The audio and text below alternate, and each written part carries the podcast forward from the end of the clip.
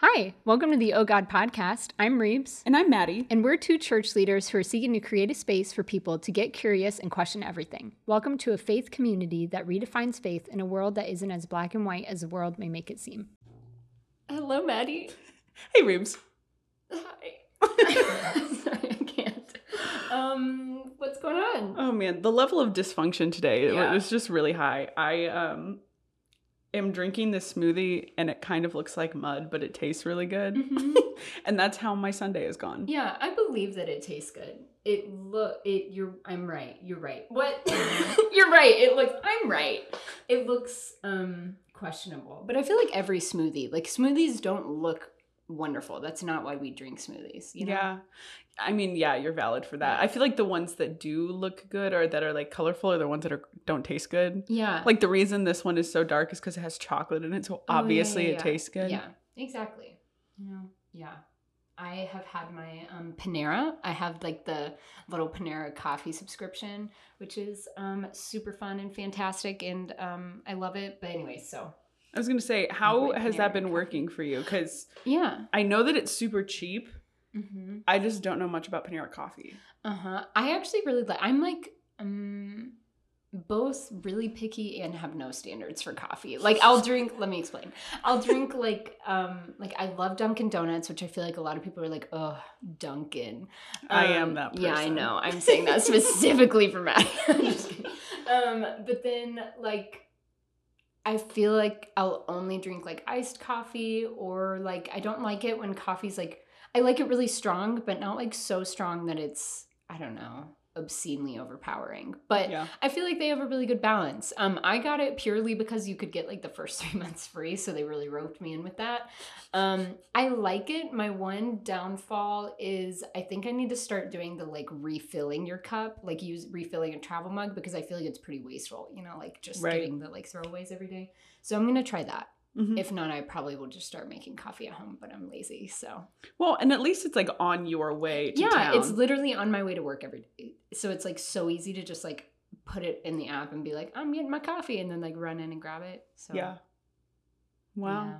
Anyways, that's Huh. my coffee um situation at the moment. That you know what? I appreciate that. I bought a Nespresso machine for Christmas. Mhm. And I've been trying to teach myself how to make the shaken espresso drinks from Starbucks at home. Yeah, yeah. So far, we're pretty close. I would say my last one was close to like a six out of 10. Ooh, okay. Because really, all they do is put the espresso on ice, shake it, and then put the milk on top. So it's not like it's like that Yeah. complicated. Yeah. It's the syrup though. Yeah. And I haven't figured out the The syrup good thing yet. Yeah. I tried really hard, like over quarantine, to make like the good like coffee drinks because you'll see all over like Pinterest, like Starbucks coffee hacks or whatever. I could not get any of them to taste. Like I tried so many, and poor Austin had to go through like all the phases of like me trying a different coffee drink, and they just never tasted as good. And I feel like that's Mhm. so true. I think it's not the like actual espresso; it's the like um, it's the syrups I hadn't figured out or like the balance. So Yeah. yeah. Well, Anyways, um, we have some exciting news. oh my gosh, I'm so Some might excited. say too exciting. I don't know if we can handle it. I can't. I'm actually, I've been freaking out. So we are launching our merch tomorrow. Woohoo! Yes, at the time of whenever this episode is coming out. But um, yeah, our our merch store opens tomorrow, and we cannot be more excited. I am actually freaking out all the time. I Uh-huh. have a cart just like ready to Yes. hit purchase as soon as it's Uh-huh. done because I want to own every single thing on the store. Yes. And like naturally because we made it, but also because it is like I'm not kidding you when I say that the clothes are so comfortable. Like I Mhm. had like um I have like two sweatshirts at this point and like joggers because we wanted to like try things out before we launched them. And um I had the opportunity to go visit family last week and I literally didn't change out of my joggers and sweatshirt the entire time. A hundred percent. I pretty much do laundry so that I can get another three or four days wear out of them. Yes. It's so great. And like one of so my favorite hoodie so far is this really pretty like like darker stone blue. Oh yeah. And it's got so we have some stuff with the like logo embroidered on the front. It's and so cute. It's so cute. I don't have one of those yet, and I'm so jealous because you have two now, and I'm like, ugh. I exclusively live in Yes, it. And I'm like, so what's the point of buying other clothes? I'm pretty Mhm. much only ever going to wear this. Yeah, I love the Love Your Forking Neighbor ones. I Mhm. now have it in both colors. I have the like peach one with like the orange and the cream, and then there's also like a black one. You can get it in black or peach, each color. But I got the black one with like the blue text. Oh, it's so cute. I It's love it. just it's just great. yeah, And we're really excited and it was also Mhm. fun to put this together because we had a bunch of people asking if we were going to drop anything yeah. And, we, were like, secretly working on it in the background.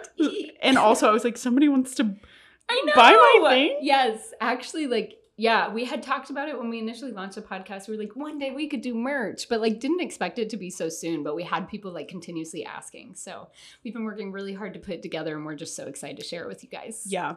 And one of my favorite things about the like way that we're going about like setting up the store and stuff too is we have access especially in the hoodies to a really like broad range of sizing as well. Yes. Um because I know that's something that's important to both of us and like as we continue to expand finding more and more ways to be as inclusive as possible. yeah, Um, absolutely. and so I was really excited about that too, that there's um, a decent range of Mm-hmm. sizing. Yeah. So, um, yes, keep your eyes open for the store launching tomorrow and keep your eyes on Instagram for a little special announcement tomorrow as well. So, hee hee hee. And super exciting, but if you spend more than $75 on anything, you will automatically get free shipping. So you have to put in the code um, SHIP75. So if you want free shipping and you're spending more than $75, use the code SHIP75 when you're checking out.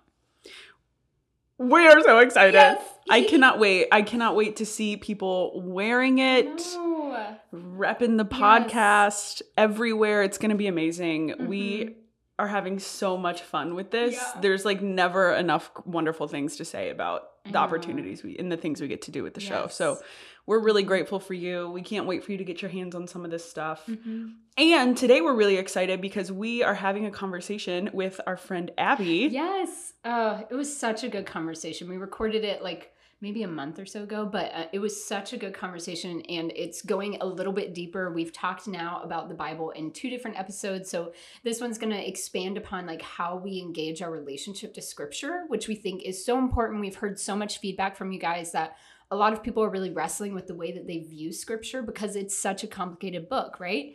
Um, so we just think it's so important to figure out how can we navigate it in a way that's helpful, beneficial, and still seeks like some of the beauty that is in this very complicated book. Yeah.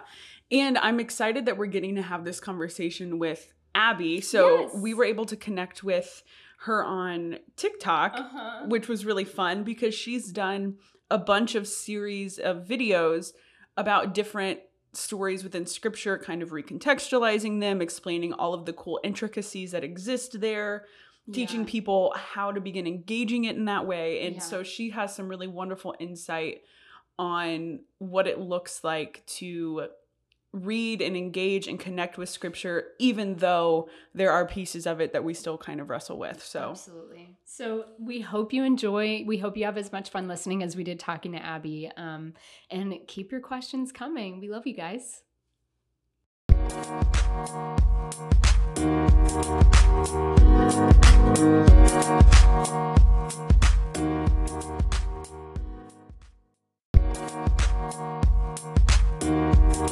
Yeah,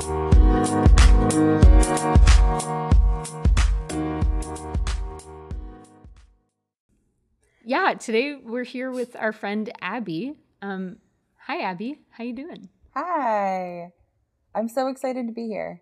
Yeah. yeah we We're are happy to so have you excited that you're here um, i've been looking forward to this conversation like since we got connected and i feel like as soon as we had our first kind of like zoom conversation with one another i've been creeping on your tiktoks like double time what i was before Yeah. Yeah. so i'm just like oh my gosh like we're we're tiktok friends it's great Yeah. So we saw Abby like on TikTok, um, maybe like a few months ago. I feel like I'd been following you for a while, um, because you did like a bunch of really good like Bible videos and things like that. Um, and we just like cold reached out, and here we are. yeah. No, you were, I think you were probably one of the first people to message me as my numbers started getting big. And I know mm. that because I now can no longer keep up with the messages. Wow. Oh God, So I did it Wow. right. in it's really nice that like I, I can actually remember when you messaged because I was Wow. like that was still a manageable situation for Yeah, me and yeah. it's no longer manageable. I'm gonna say, what is that like? Because I feel like your following really did kind of take off like overnight and your Yeah. videos are great and I feel like there's so much engagement on them and so I didn't even think about how many messages you would be getting from them. I, you know, I'm part of um, a Facebook group uh, that someone made specifically for like TikTok clergy and TikTok pastors. And we have this ongoing dialogue about DMs open or, or not open. And Mm. uh, the, everybody has different thoughts and opinions on it. But it definitely, I thought at the beginning, I was like, well, this just feels like the kindest thing. Like, people, you know, if people have questions, that's fine. And I just, I think I aggressively underestimated the the amount of questions that people would have or the way that they would reach out and i love engaging with them that way as much as i can but it's been interesting trying to find the boundaries specifically with the messaging because you know tiktok has really their um the comments the character limit on the comments is pretty significant so people don't get too deep in the comments but in the messages Yeah. people are like hey here's my heavy have Yeah. some so Yeah. it's definitely been a road finding the boundaries there. Yeah. Yeah. Oh yeah, especially like also being in full-time ministry with a congregation. Um like trying to figure out how to balance that time as well of like investing fully in the people that you're with every single day and figuring out how to navigate the new online presence. I bet uh, yeah, that's a Right. lot. hmm yeah, it's definitely it's oh, what a world, what a weird thing to have to Mm-hmm. try to navigate. I I have been in ministry in some form for basically my whole life, and so if you had told me 15 years ago, like you're gonna have to figure out how to deal with people online messaging you, I'd be like, what? What does that mean? Why? Yeah. Why are they messaging me? what what do they possibly need? Amazing. Wow. Oh yeah. Um yeah, I can't even I can't even imagine. I know that they have like a new Q&A feature too. I don't know if that's helpful. Interesting. Um but also if there's it. just like a flood. Really, is it as bad as the comments cuz I haven't used it yet, but it's not as bad as the comments. I think that um, I, uh, the reason I hate it is because once you answer a question, it doesn't go away. It just stays in the Q and A space. So the more questions you get, the longer that becomes, and so then again, it starts to get hard to find things I haven't. And and you know, the danger with answering questions online in any form is always like people usually have an agenda with what they're asking. So occasionally Right. I get Yeah. questions that I'm like, I'm not going to talk about this online. This seems like a really silly use of time. oh yeah. like just no need to back into an internet corner. We're just we're just going to Yes. keep moving. Yeah. Yeah. Well, we were talking a little bit earlier about um like movies. So I'm wearing a Devil Wears Prada t-shirt because that movie is superior. it is truly one of the best movies. And we were also talking about like our top embarrassing movie, like that one movie that you just love but you don't tell people that you love it. And so what is like your your top embarrassing movie? Uh, okay. I'm so excited. No, don't be excited. No, I'm excited. um, so I'm a little older than you guys. Uh, Lindsay Lohan uh, did Oh, a. yes. I love where it's going. a one a one i mean this is maybe the worst movie that's ever been made and i've watched some really horrible movies but for some reason i love this movie and i don't i can't i could not tell you why yeah. um, but she did a movie called i know who killed me That movie's so good. Oh, I love I I've Know never Who even heard of that movie. so weird it's love so weird Wow. It's it has so taken me weird. it's so weird and it's so there is not a single redeeming thing like the acting is bad across the board the story is totally ludicrous Yeah, it is. and yeah. biz- bizarre and it's supposed to be like a slasher horror movie but it and i'm I'm very easily scared and queasy. Nothing. I get nothing. I get Mhm. absolutely nothing. It's like somebody handing you tomato sauce and being like, "This is salsa." It's it's just Yeah. like there's no redeeming part of this movie. And that's And I what love makes it. the best. It's because it committed to being terrible. And because of that, it's I've great. got to see this movie. That's insane. It was just like, how can we take entertainment and make it not? yeah. And still somehow hit the mark every time. Yes. Oh, That's incredible. it's so, yes. Wow. I have not seen that movie in so long. And I'm so excited that you said that. I love that mm-hmm. movie so much. That's really good. I feel honestly the same way about the Britney Spears movie, Crossroads. yes. I haven't seen that movie. I oh Reeves, I am a I feel very diehard uncultured right now. I know. I'm sorry. I swear I watch movies. Like diehard Britney fan since like I think my first concert was her when she was on the Lucky tour and she had the bed that came out swung Okay. around. Love, and I remember watching that movie and being like, well. eh, It's okay. We'll watch it because you did it, but I don't know that I love it. Um, that's one that that one's a good one. I also, I so my top three favorite movies of all time are Titanic, Talladega Nights, and Hot Rod. I love Hot Rod. also Talladega Nights. So anyway. That is quite the list. Yeah, I love it. it's superior Uh-huh. truly and it's in that order too so like i Okay. very specifically i love Mm-hmm. wow i love i love hot rod so much I feel like my like embarrassing movie, which also I feel like I've watched a lot of like bad movies as well, but like the top one that comes to mind that like I don't love telling people I love this movie is um Trolls, the animated movie. Um because like it came out like I was a full adult when it came out. But um my younger brother like he loves animated movies. So I like I used to take him to the movies like when I would go home, and I remember my mom being like, "Okay, well, this is like a movie that's playing, and Michael really wants to see it." And I was like, "Is there anything else?" Like I tried really hard to get out of seeing that movie because it looked so terrible. Like it looked bad. yeah But um, I got in the theater and I was like, "Okay, I'm gonna take a nap." But then it started, and I was hooked. like I don't know why I love that movie so much, but like it's just so funny and weird, and I It's- love the No, I'm guy. with you. It's so funny. It's so funny. it's really funny. Yeah, I love animated movies. yeah in high school i was really into fantastic mr fox mm, I haven't seen that movie. God, I feel like I I've live under a never- I rock. don't I don't, know. Okay, okay. that yeah. one it's like a little weirder so george clooney is the main like voice actor in that movie man it's been forever since i've seen when it did that but movie it's come out? Oh, a while ago i don't know exactly but it's like animated almost like felt animated characters i want to say I feel like it gives off Wes Anderson vibes. I don't know if Wes Anderson Okay. like did it. Um, I feel like he definitely could have. It it's a little it's a little weird, and not in like a funny weird, in like a you were in high school and you chose to watch this movie weird, but you know it was Yeah. good. Yeah. Mm. I also love I- Moulin you know, Rouge that- a lot.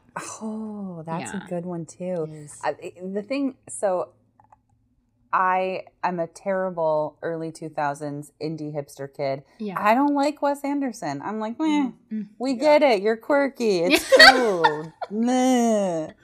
My best friend in high school, like he, uh, he made me. I think we were out of high school when it came out, but he made me go to the theater and see. I'm not even going to remember the name of it. That's how much I don't care about Wes Anderson. Yeah, Uh, the the aquatic life of Steve Zissou or something like that, which was Oh, a Wes Anderson that film one that was was weird. really big. yeah. He made me go see it like six times, and I finally had to tell him, "I will end this friendship if you force me to watch this Please, dear movie one more God. No, God, no, why?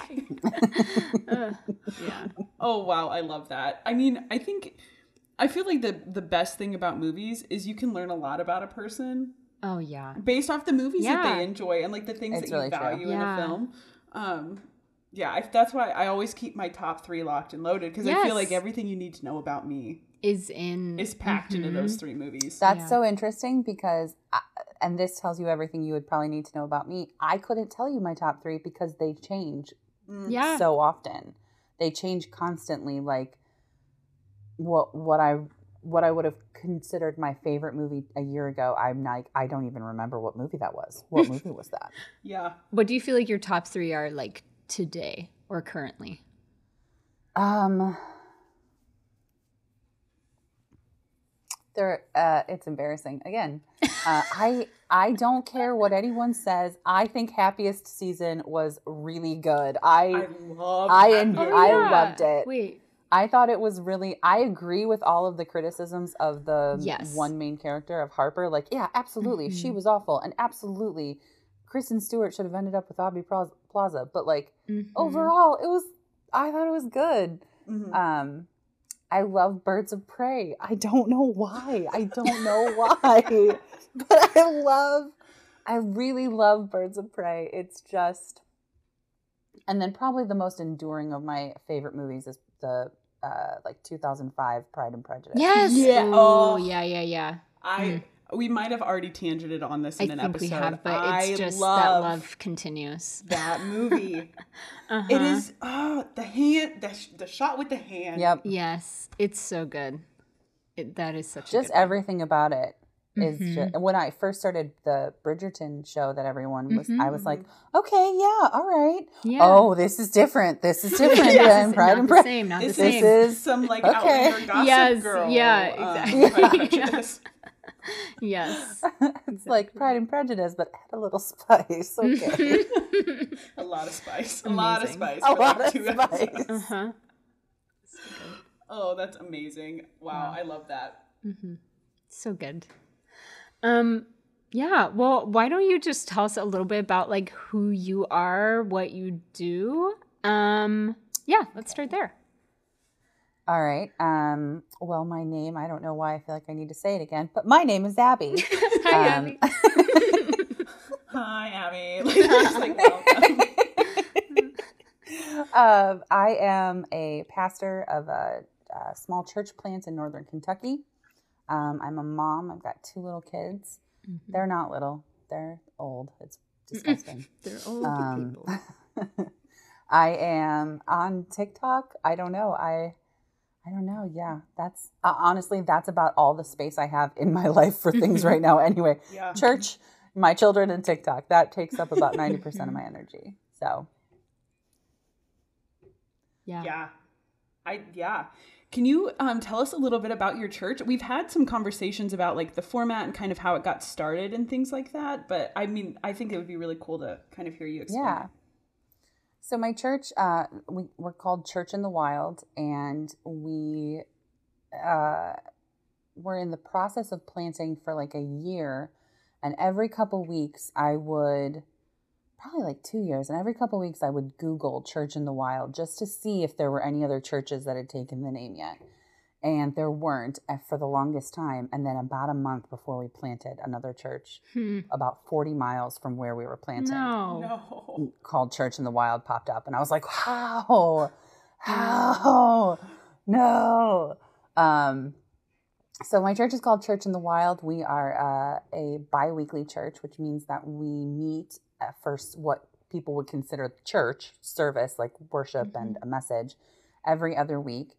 And pre-COVID, the opposite weeks were the intention was um, either some sort of community meal and fellowship time, or a service project together as a church, something within our community that kind of um, brought us closer to a missional understanding of the church. Mm. So obviously, with COVID, those opposite weeks, they, we haven't really been able to do that. Um, but yeah, that's what we're about. We have a pretty young demographic. Um, we are also a predominantly LGBTQ uh, plus church. Most of our Mhm. people fall into that community, including myself and our, our worship pastor. Um, we're a completely affirming church, but we're also a contemporary styled church, a non denominational contemporary styled church, which makes us a little bit of a unicorn because Mhm. most affirming churches tend to be, they fall into more liturgical style. Um, so, yeah, that's me and my church. Yeah. That's awesome. I love your model Yeah. so much. I Um, agree. especially because right now Reeves and I both are working on um, finding a way to kind of replant. Well, Reeves, Danny, and I, because Danny's doing it as well, are replanting um, an in-person service for the service that I lead, and a lot of the conversations we've been having is what does this dynamic look like? How do we do something that kind of reaffirms what mission is and what mission should be within the church? Yeah. And so I just am really geeked about your model. I think it's really cool. It is. Yeah, it definitely also I think helped with COVID because one of our one of our um, one of the people on our board for the church, we were having this conversation where, and he said, you know, you guys were in a really fortunate position with COVID because you had already set the groundwork that church didn't have to happen in a specific Yeah. four wall That is space. so true. Yeah.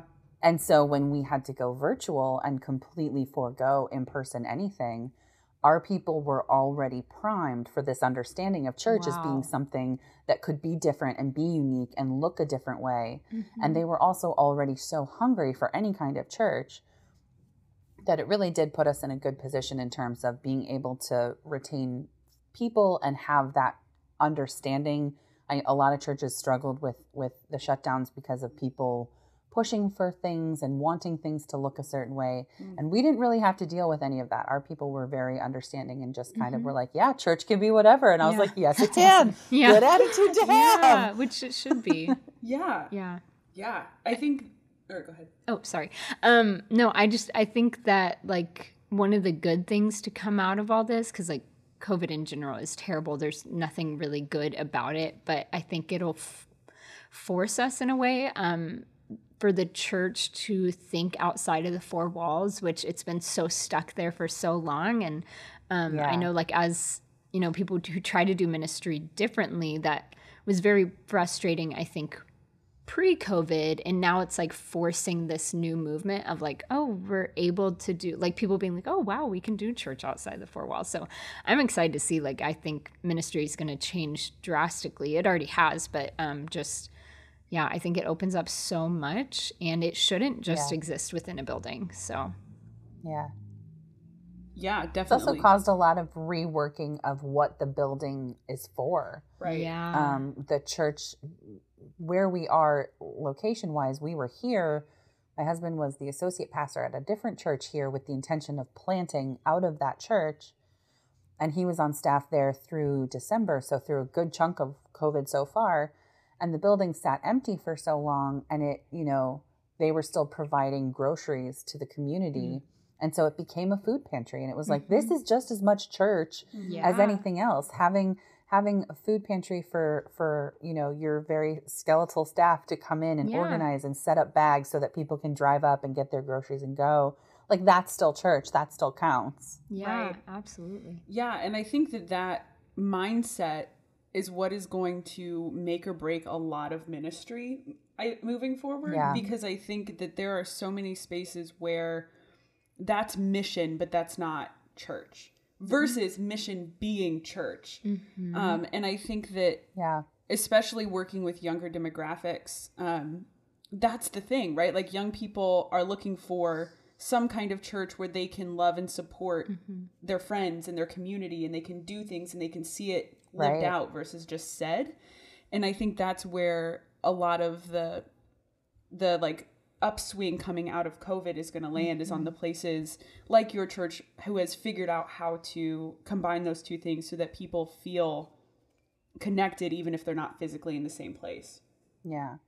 Well and we live in a world where if you want worship and a message you have endless options. The internet makes you mm-hmm. able to experience that at any moment that you want it so the church the physical location of a local church we have to offer more Mm-hmm. we have to build more of the kingdom into what we're doing than just the praise and worship and the message because Mm-hmm. again that again that's available anywhere and it's available in really good quality anywhere Mm-hmm. and so it becomes this issue of like well yeah i mean you could listen to me teach but you could also listen to anyone teach that you want to hear Yep. yeah Yep. just wild Yeah. I think that's also one of the things I found so interesting about um, this whole like Christian theology end of TikTok. yeah And like the way that that has evolved, and how I can get on there and listen to a 16 year old like spit off like more fire theology than I've heard by most pastors my whole life. yeah And Yeah. so that's been, I think, like the thing that I've been pushing is like no matter what, at least get on there and listen to the conversations being had because Yeah. there's some really incredible dialogue happening on there Yeah, the theology Yeah. side of TikTok is phenomenal. and scary. Yeah, Well, it yeah, is. it's Mostly scary. Okay, the, the side I like is, is Yeah, phenomenal. exactly. True. There's many. There's many facets. There are some things where I There's was really like, fast. I don't know about that, but like, sure. Well, and it's hard too because people uh, they they people will start tagging me in things, and it's interesting because when I first started making videos, uh, other people would tag other, typically more conservative minded pastors on my videos, and I I would say to people in my actual life, like, what are, the, are you sicking the dog on me? Like, what are you Yeah. doing?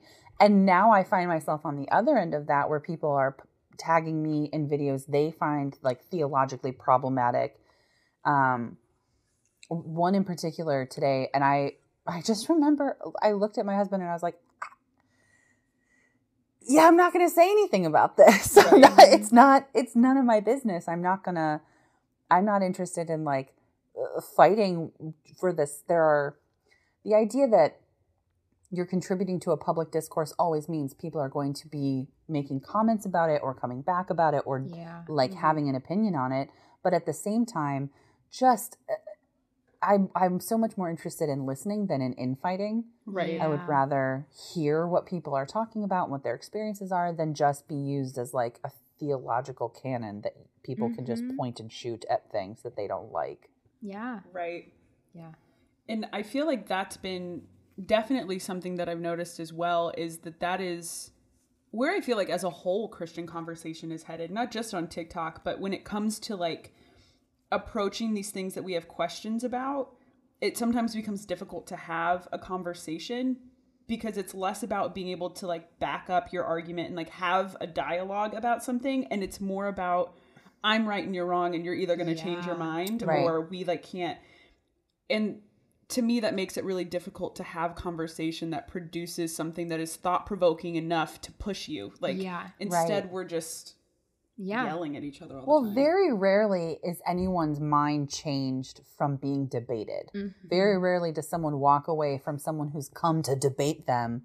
I for a while I would get all these political TikToks in my feed and that that's like a big thing that political TikTok does. They arrange for live stream debates to happen and every time both sides walk away to their own followers saying that they won. right And I'm like, so really what just happened was you guys just shouted at each other for two hours and nobody learned anything. What was the Mhm. point? Mhm. Your followers Yeah. are still your followers, their followers are still their followers, and nobody's actual viewpoint shifted or Yeah. broadened or softened at all. So good job, I Yeah. guess. Yeah. Yeah. That's wild. It's a pitfall that I definitely want to stay away from. yeah Yeah, true. Same. Um, well, I know like one thing that really drew us to you is um, in your videos, you have talked a lot about hermeneutics and how to read scripture well, which actually like um, I I'm sure I'd heard the term hermeneutics before, but I think you were the first like video or thing I came across that actually like broke it down in a digestible way. um, so yeah, what are hermeneutics? Just give us a little um, brief overview. well, just like a crash course class on all things bible please just Yeah, yeah, yeah. Real quick. um, great. Uh, the very first video I ever made where I used the word hermeneutics, someone commented, and you could always tell when someone is feeling superior in how they comment, and they were like, I think you mean exegesis. Hermeneutics is not about the Bible.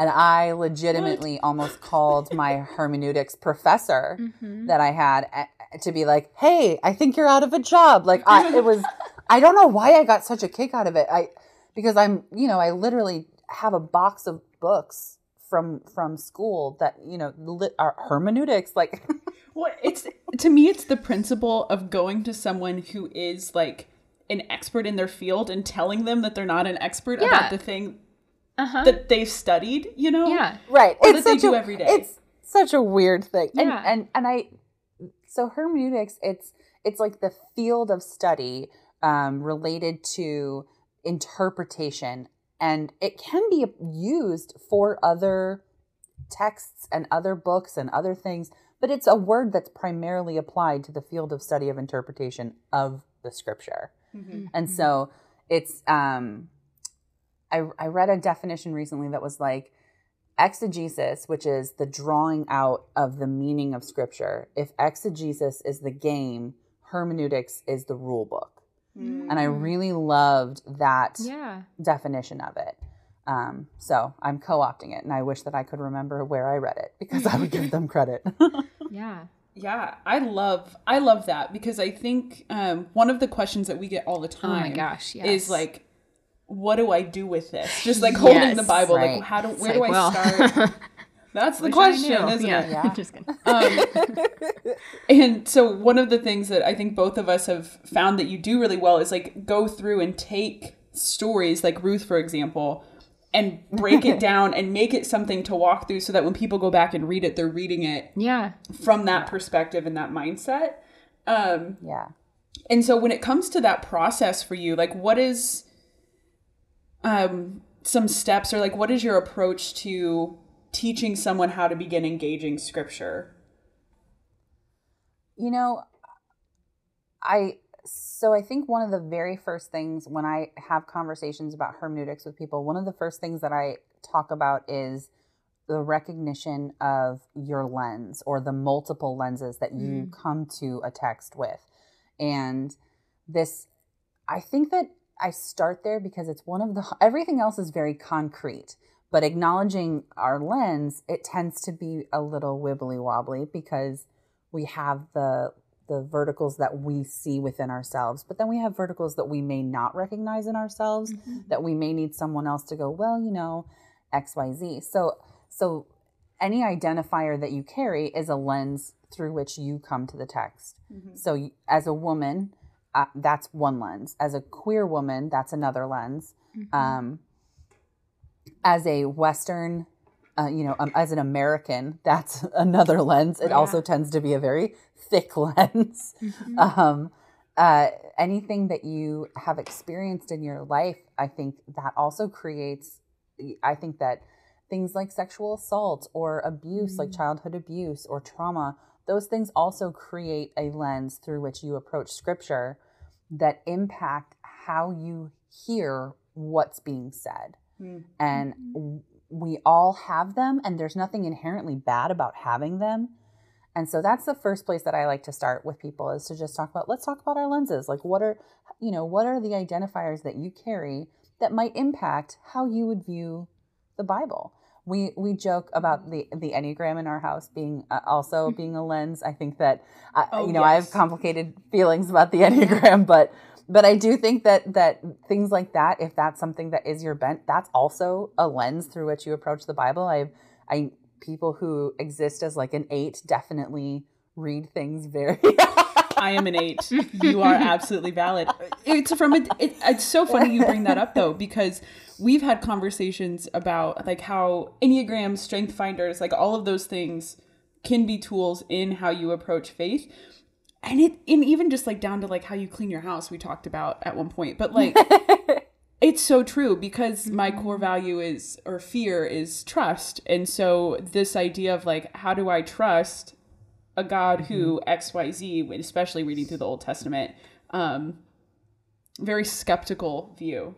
That's wow. Yeah. That's such a good. I didn't even think about that. yeah it's well and so uh, uh, rem- uh, correct me if i'm wrong is the core the core value of an eight is justice correct Mm-hmm. okay so my husband is an eight and the core value of justice being so strong and present in him he loves the old testament like it's his favorite place and i'm like Yeah. why that's weird i what are you talking about but he loves it because the good guys always win eventually and the bad guys get what's coming to them and it's very Mm. justice very black and white justice oriented Yeah. and so it's it took him That's a much longer time to get to some of the places that I exist theologically because of his lens of, of justice orientedness.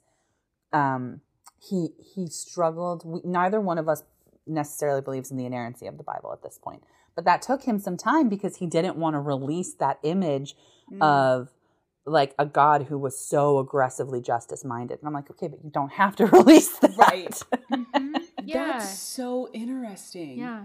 I mean, that would so Exodus is my favorite just as a whole at the moment. And I that is a very interesting. I'm to have to spend some time really Yeah, thinking same. about that because that's real. Yeah.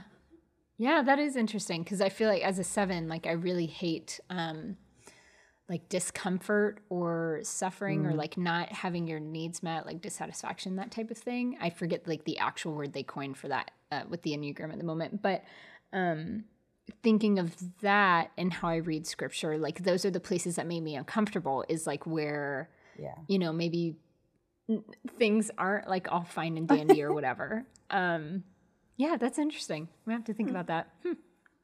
Yeah. So th- and that's one of those things where it's like, but that's but that's exactly it because a lot of us would say, okay, well, I'm a woman, I'm a white, I'm American. Those are all really uh, off the top lenses that are easily accessible to our own minds. But sometimes having someone else say, okay, well, here's a lens that I see that you carry. I think that is, I think it's really helpful because it helps us go, oh, I, you know, we all have those blind spots, and having someone else point that out for us, I think is really helpful. Hmm. Yeah. Well, and that's community, right? Like when we talk about like reading and engaging scripture together, I think Mm-hmm. community gets diluted down a lot to just like the people you sit with on Sunday. And Right. like really it's being able to sit and say like, "Hey, you carry this lens because I know you. Let's talk about how this applies." And like engaging it in that way and seeing it go deeper too. Yeah. Right. Yeah. So Yeah. once like you identify sort of those lenses, what is like kind of the next step? Like, how do you actually do hermeneutics? How do you actually do hermeneutics? Help. Um, sorry, I just liked the Yeah, phrase. no, thank it's you. like how do what hermeneutic be Please. Bible? Like how Like how- when Yeah. in the office when Kevin does the like why use Um, many word when few word do make- trick? do trick. Yeah. exactly. Um, you know, I think so. Then once you kind of have so so hermeneutics, it it involves you as the reader and the text, but then the text also breaks down. We break down into these lenses, but then the text also breaks down into things like historical context and Mm. what was happening at the time. I teach the the young adults um, that we kind of did a crash course in hermeneutics, and I said you you the first thing you do before even reading the first word of a book in the Bible is who wrote it. Find out who wrote it. Find out why they wrote it. What was the point? Mhm. Find out who they wrote it to. Mm. Yeah. Some books of the Bible were written as history, and some of them were written with a specific intended audience, and that matters. The same way that I don't read a history book the same way I read a personal letter. Right. They have different intention behind them, and knowing what that is matters. Um, and even in the Old Testament, you know, the books of the Bible, they're broken up into literary genres. Some of them are history books, some of them are poetry books. One of my favorite things to do, oh, bad, this is bad, to mess with people, because I'm a bad person, uh, is I, I love. I love really ruining the Psalms for them. Yes. Oh my goodness. As if I was not already so obsessed with you. This is so great. I love that. I always it's it, it's always driven me nuts when people create formative theology in the Psalms because I'm like, "Guys, this is a journal entry. Yes. This is a real emo journal entry. This entry. is pop like punk circa however So long ago. I wish so badly I had brought it out. I don't think it's out here. I have a I have a translation of the Bible that was written in probably like 2002 and it's called Word on the Street Oh God. Oh, and it is exactly as bad as you are imagining every it is. copy. and it is written it was written by a british man who i think was attempting to write for american oh, teenagers oh. and it the psalms is my favorite place because he he makes each psalm a genre of music Oh, so emo God. emotional is one of them angst is one of them rap is one of them like it's so bad it's so bad that it's so good we do dramatic readings of Oh them sometimes God. in our bible study it's so That fun is I need a copy right now. but i actually in in a lot of ways that's maybe one of the most authentic uh retellings of the Psalms that exists Mm-hmm. because they aren't they aren't spiritually formative. They're not meant to inform your theological understanding. You can still learn something from them. I one of the one of my favorite things to think about is that David said some really horrible stuff, or or whoever wrote the different parts that we aren't sure of the the authorship, like they said some really messed up mm, stuff, yeah. which creates this beautiful understanding that you don't ever have a thought that's too much for God. Mm-hmm. God's never going to be shocked or embarrassed or ashamed of you for the things that you think or mm-hmm. the ways that you feel. That's really freeing. What a beautiful thing to take away from the Psalms. But if you make the Psalms like informative and, and instructive to your faith, um, it also talks about like beating people who speak loudly in the morning. So I don't know Does that mean that I have how approval to do you that? Because I'm not a morning person. I would be the person people would be beating. little, little pre-coffee, little. yeah, it says it says like you know a, a fool rises early and is loud and his neighbors hate him. Yeah, my dad likes to quote that one. you know what I mean? so, so yeah, I love I love um, all that to say. Understanding the literary content is like the technical official term for knowing what sort of genre of writing the book you're reading is.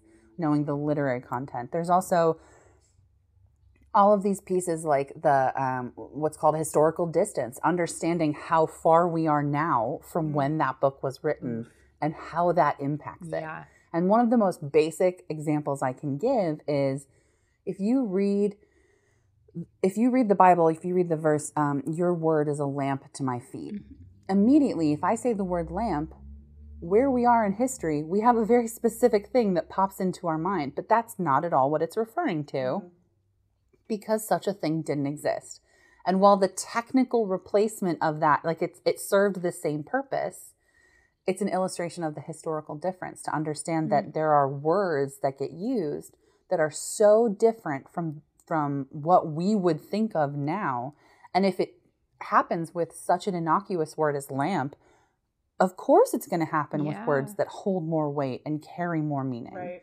And so understanding that is a huge part. And I think that then this is about the time when people start to get very intimidated. Like mm-hmm. that's a lot to think about. that's a lot to to be processing while I'm reading the Bible, which I get. It it can sound very intimidating and I think that that is part of why it's important to normalize talking about it and normalize mm-hmm.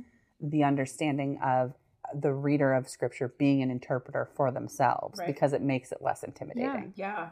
Well, and you brought up a point in another conversation we had as well about how there's a difference between reading your Bible through the lens of like a more educational, informational, hermeneutical kind of standpoint and having a devotional time and how those Yeah. two things aren't necessarily the same thing. And so, because I know for me, like part of the overwhelming piece when I first started reading my Bible was I thought that they were the same.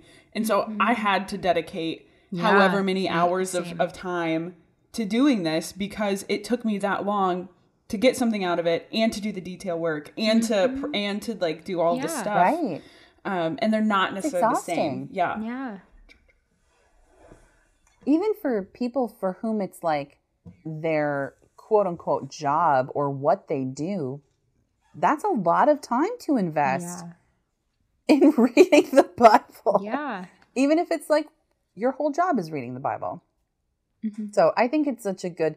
I also I grew up in the church, and I you know there wasn't a delineation made between devotional time and reading for edification Mm-hmm. versus study time and reading for learning and understanding. Mm-hmm. And I think I felt pressure that I should be getting learning and understanding and edification Yeah. from my devotions. Mm-hmm.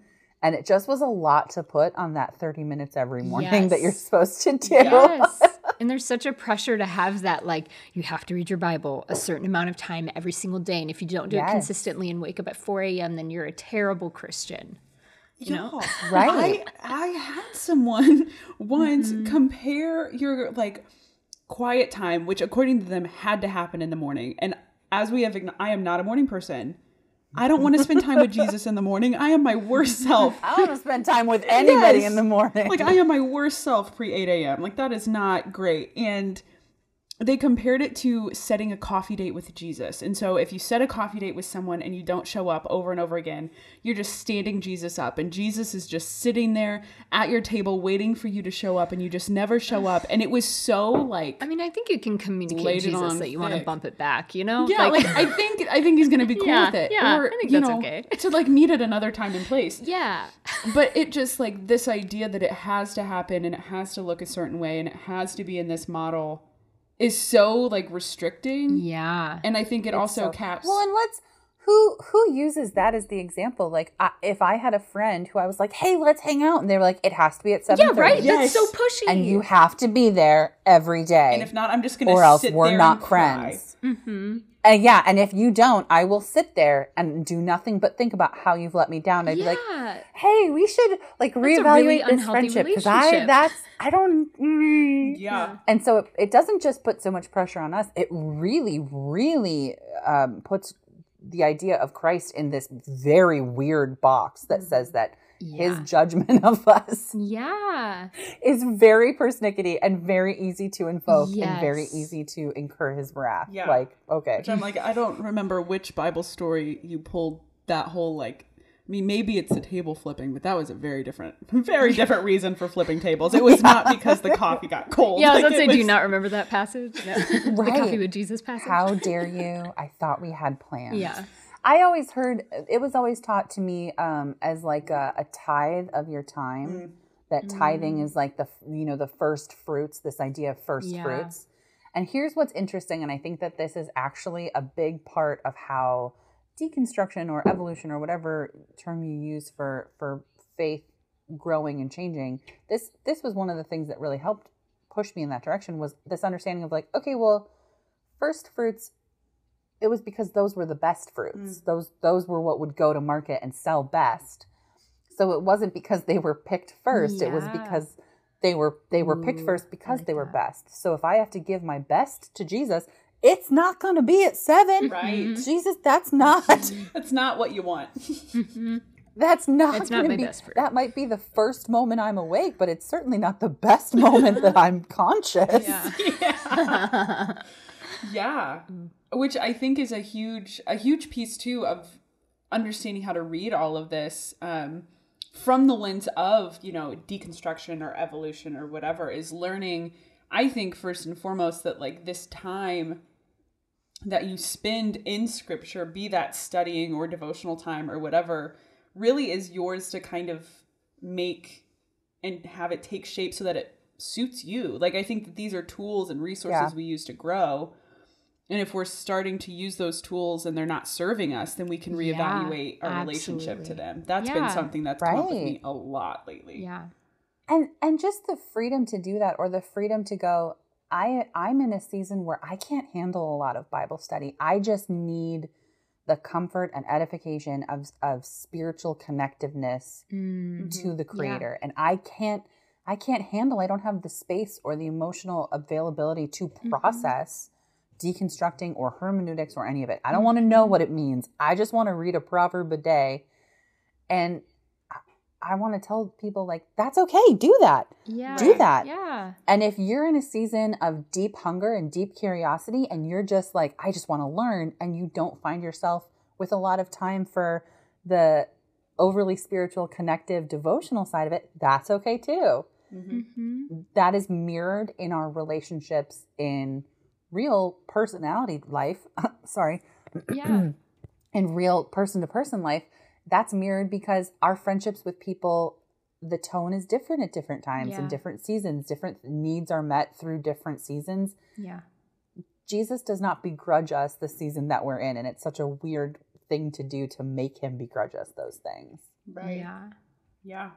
Yeah, I feel like we have a very complicated relationship with scripture as Christians because there is so much pressure around like you must read it. Like you have to read scripture, you have to pray and you have to do it this amount. Um but then there's also this like we aren't really taught what to do with it. You know, the fact that Right. I've been um, you know, in the church and again I'm sure someone at some point said the word hermeneutics, or um, I do feel like I had people around me that like taught the importance of context and the importance of knowing what type of book it was and things like that. But there's this immense pressure to read it, but then there's very few people there teaching you how to actually read it um, well. And because if not, I feel like you also see a lot of people who take it very literally, word for word, which is, I feel like, where we see a lot of damage come from. Yeah.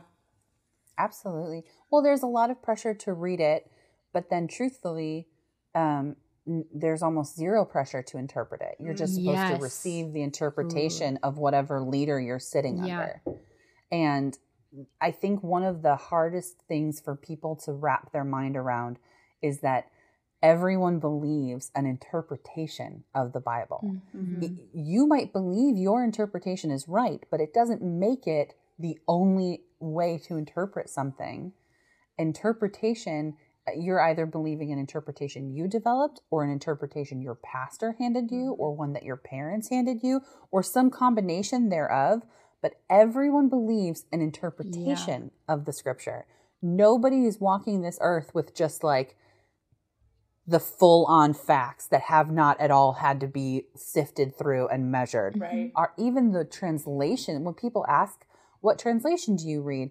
They're asking that because the translations are the most Mhm. forward facing thing that we have to delineate interpretation. Yeah. So even those are an interpretation. Yeah. So this understanding of of like what you're saying about there's so much pressure to read it, but then we put zero pressure and it just becomes this this I, and I think that honestly I think that's why people tend to struggle with reading the Bible is because we've taken the point out of it. Mm-hmm. If I'm just supposed to read it, but I'm not supposed to do anything with what I'm reading, then what's the point? If you're going to give me the yeah. Mm-hmm. answers in the back of the so book, why do I care what the book it says? Yes.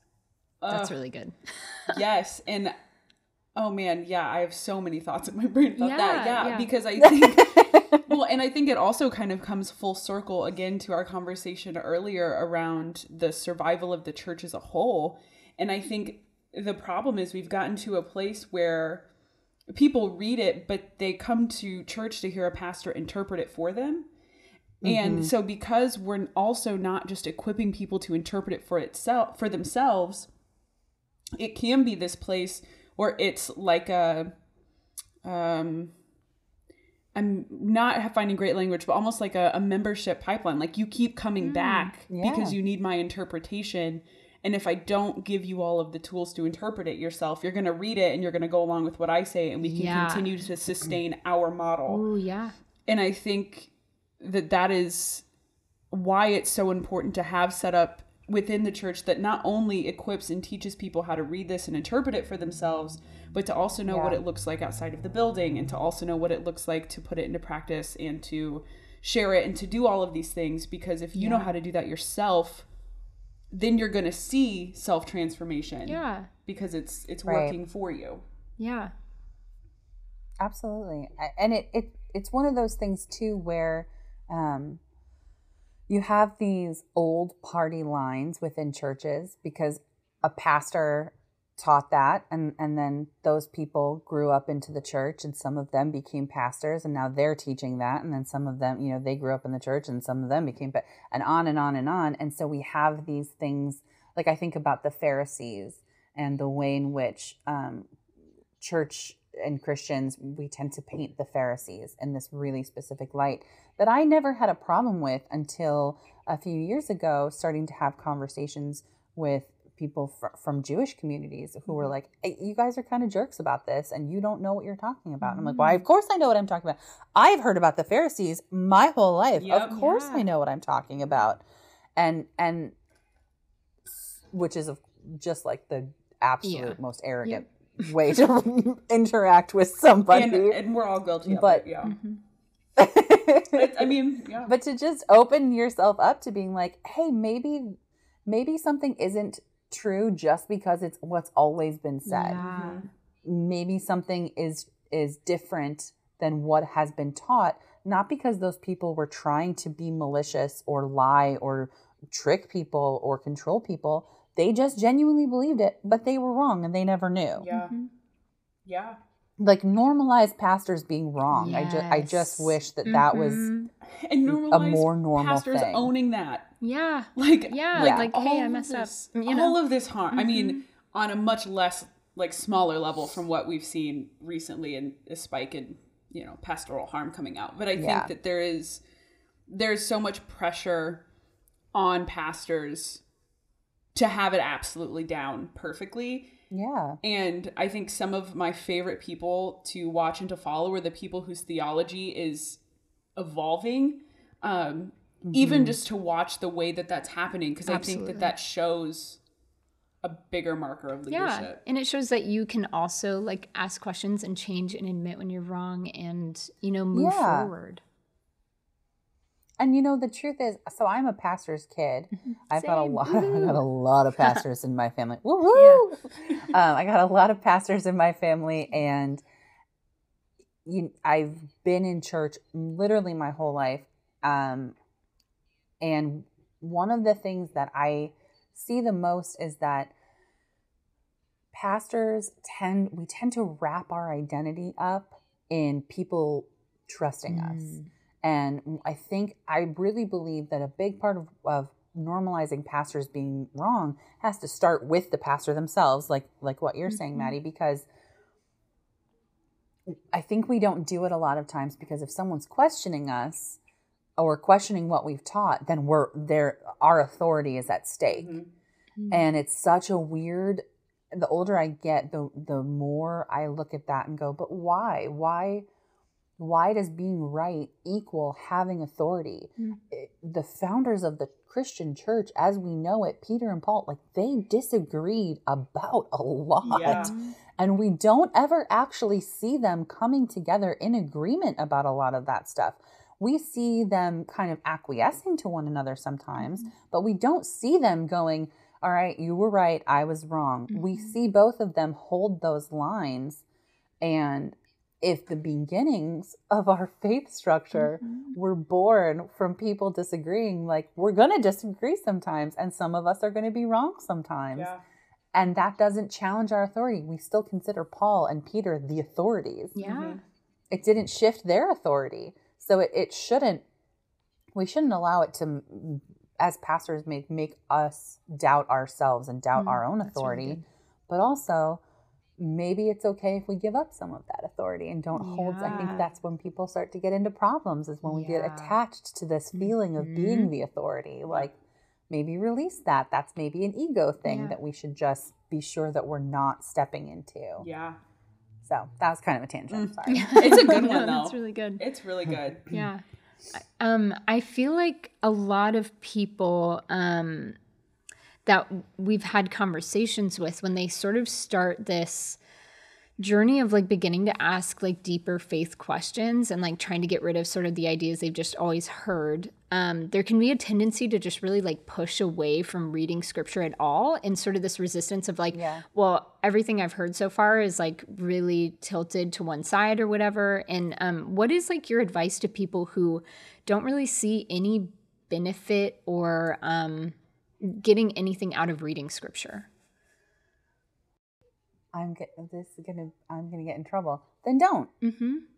Uh, uh, honestly, and I, I think especially as it relates to people who have grown up in the faith and Yeah. who have been just inundated with all things religiosity. yeah Like it just it's okay to it's okay to Mm. step back. That's okay. yeah I think sometimes part of our problem is that we lose the ability to wonder Mm. at things Mm. and be amazed by things because it has all it's been such a constant and that's the downside right of growing up in church and having been in church your whole life is that it loses some of that allure that other people who are new to faith tend to find in it because it's just always been there Right. mm-hmm.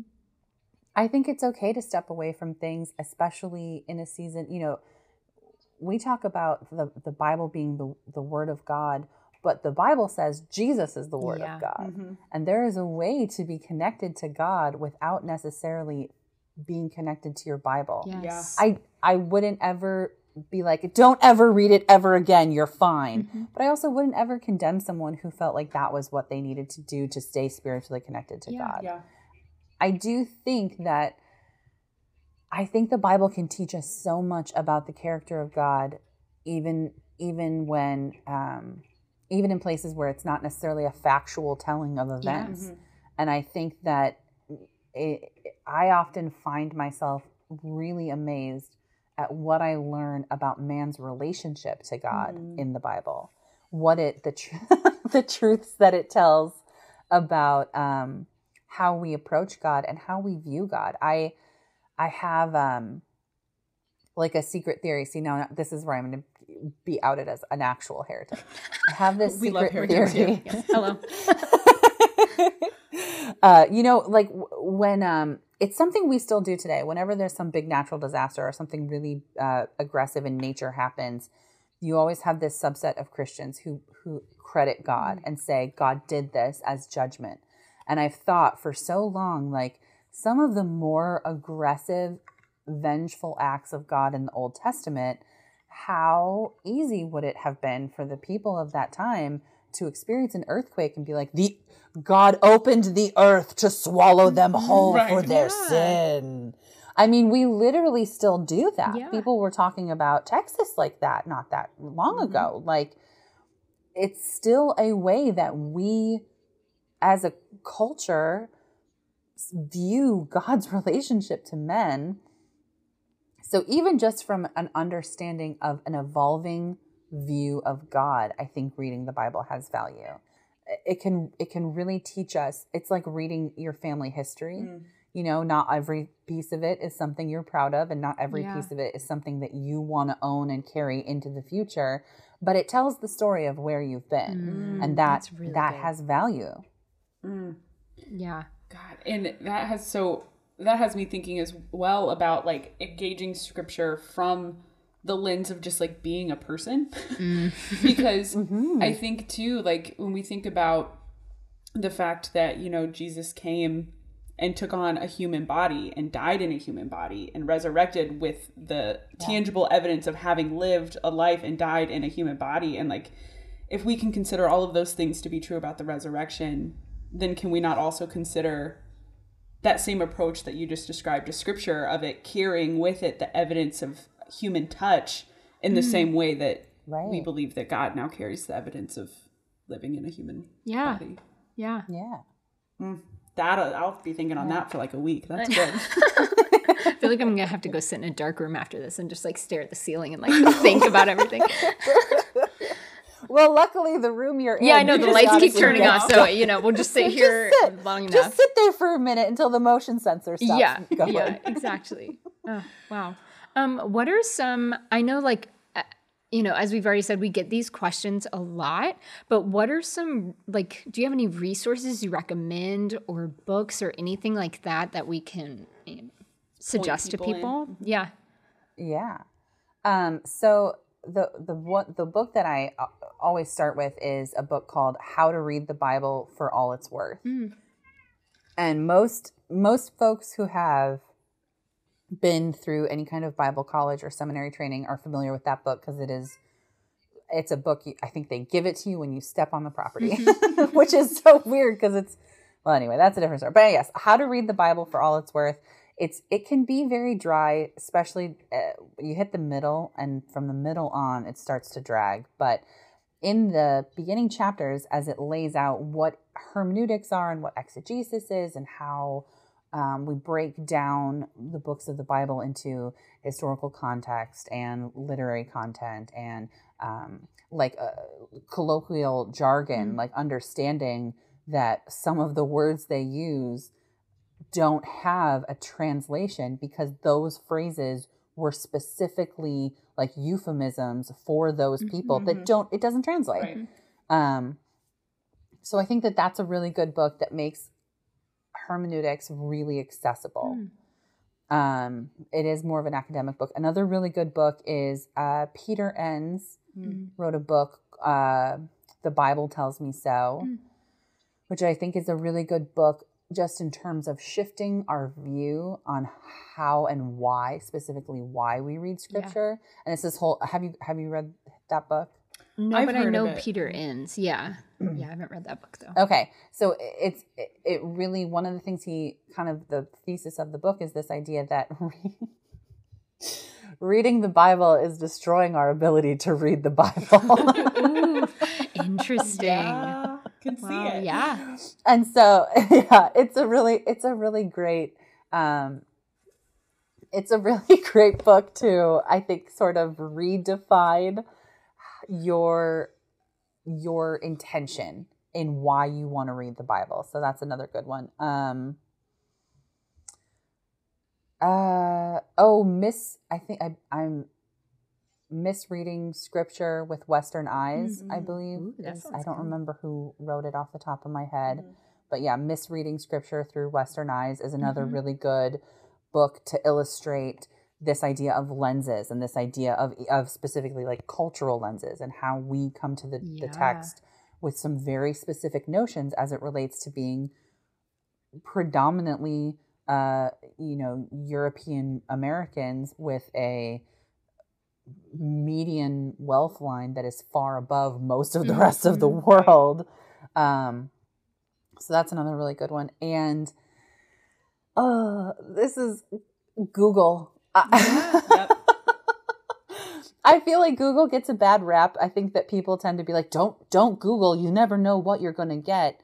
Which I, I do think it's important to be discerning and like check the web address you're at. If Yeah. there's more than one, or if there's more than three dots in it, if it's like Bible dot, yeah dot, we're right, you're wrong dot, whatever. Like maybe find a different Right. thing. Um, but I think uh, you know when I was in when I first started in schooling, the Strong's Concordance you had you had to have a physical copy of it, which it, it's about three times Yeah, the size of a dictionary. It's huge. It's awful. Yeah. It's just the worst. It's all available online. It's available on an app. Like the internet is such a great resource as long as you you have the critical thinking skills to know how to navigate and and how to and so there are some keywords that I I, I like to use. Mhm. Um, textual criticism of is Mhm. a good keyword for googling things. It's gonna bring you the criticisms, Yeah, that's so really there good. will. It's gonna come from a slant, but I think that's valid and valuable because we tend to only teach things from an apologetic standpoint, like this is right and here's why you should think it's right. So knowing the textual criticisms, if you're in a deconstructive Mhm. phase or you just want a better hermeneutic understanding of things, I think that there's value in that. Um, the last one is the the midrash. I'm a big proponent Mm, of Mhm. the midrash and of viewing a specific, you know, obviously the Old Testament, but but uh, really truly, the the midrash it really informs so much of the New Testament because it is a cultural study of the culture that Jesus was born into. Yeah. So yeah, so the midrash, which is the it's like the Jewish for anyone listening who might not know, the midrash is um, ancient Jewish commentary by rabbis uh, about old the Old Testament, what we would call the Old Testament. hmm There's a really good one, um, the A Womanist Midrash by um, Dr. Yes. Gafney. Yeah, that one I Yes. use all the time. It's Yeah. awesome. We'll make sure to like. She's make great. a I, I list. have a book of her. Well, she collaborated. I, I'm looking around like I'm going to grab it. I'm not. It's not in this room. Um, but I have a book that I love. It's a, a textbook, I think. I think it's out of print, but I, you can find them on eBay. Mhm. She collaborated on a Bible translation and then on a commentary for that Bible translation called, um, I believe the, the Bible is called the People's Bible and the, the commentary is commentary on the people's bible and it's her and several several other theologians and professors um, uh, of religious studies who got together and created this textbook commentary for the bible translation they wrote and it's amazing i love it so That's awesome. I love that. a little shout out for Yeah. dr gafney but yeah the, the um the, so the ancient midrash uh, those are also all available online which is it's bananas like just this wealth of knowledge is just available online um and i think so in particular a lot of people came to my tiktoks because of the ruth and esther videos Mhm. and those were sort of gateway stories for me in terms of deconstruction and familiarizing myself with the jewish version of these stories and the midrash surrounding those those stories was a huge part in understanding like oh I don't have the market cornered on being right apparently. Yep. yep. Yeah. That's awesome. So, Yeah, that's great. Yeah. Um, Sorry, that was a lot of No, that was a no, lot of really for things. helpful. Yes, we will make sure to like put together a list for everyone listening. Um, we Okay. will put the resources in the episode page on our website, ohgodpod.com. So if you want to look at all those um, lists of books, we'll make sure to link it there. Yeah. Plug, plug, Yeah. plug the website. Yeah. Wow. Self promotion is hard, man. Self promotion is, really It hard. really is. Please go look at our website. It looks really cute. I've Reeves worked really it. hard on it. Your st- all your stuff is super cute. I was looking at your Instagram the other day and I was perusing and I was like, I just love the whole aesthetic. It's very it's very uh, pleasing. I enjoy it. Good color usage, good good alignment. I'm a very visual person, so I really Mm-hmm. appreciate I people say like you can't judge a book by its cover and I'm like, no, that's the whole yeah, point yeah. of the That's cover. right. The cover I has absolutely to will. slap, otherwise get out. And here. if your cover is ugly, I will 100% yeah, not I your only book. look at the mm-hmm. covers So- when I read Yep. the back. I'm like that's cute. Okay. Thank you so much. Yeah. We really appreciate Yeah. that. And thank you so much for having this conversation with us too. I feel like I mean, I've got like 30 things that I'm going to be thinking on for like the Yes, next week. absolutely. which I'm really excited about. And I just really appreciate you sharing all of your wisdom with us. 'cause hmm, Yeah. You're really great. Oh, and this is awesome. yeah, this was so much fun. Thank you. Well, thank you guys so much for for having me on. I really enjoyed talking with you guys, and I, I'm enjoying listening to the the different episodes of the podcast. So you guys are doing a great job. It's it's such an important dialogue to have, and I I not not a lot of people hold space for it. So thank you guys so much for holding space for oh. such such important dialogue. Yeah, dialogue. thank you for holding space for such important dialogue. wow, Wow. Thanks. awesome.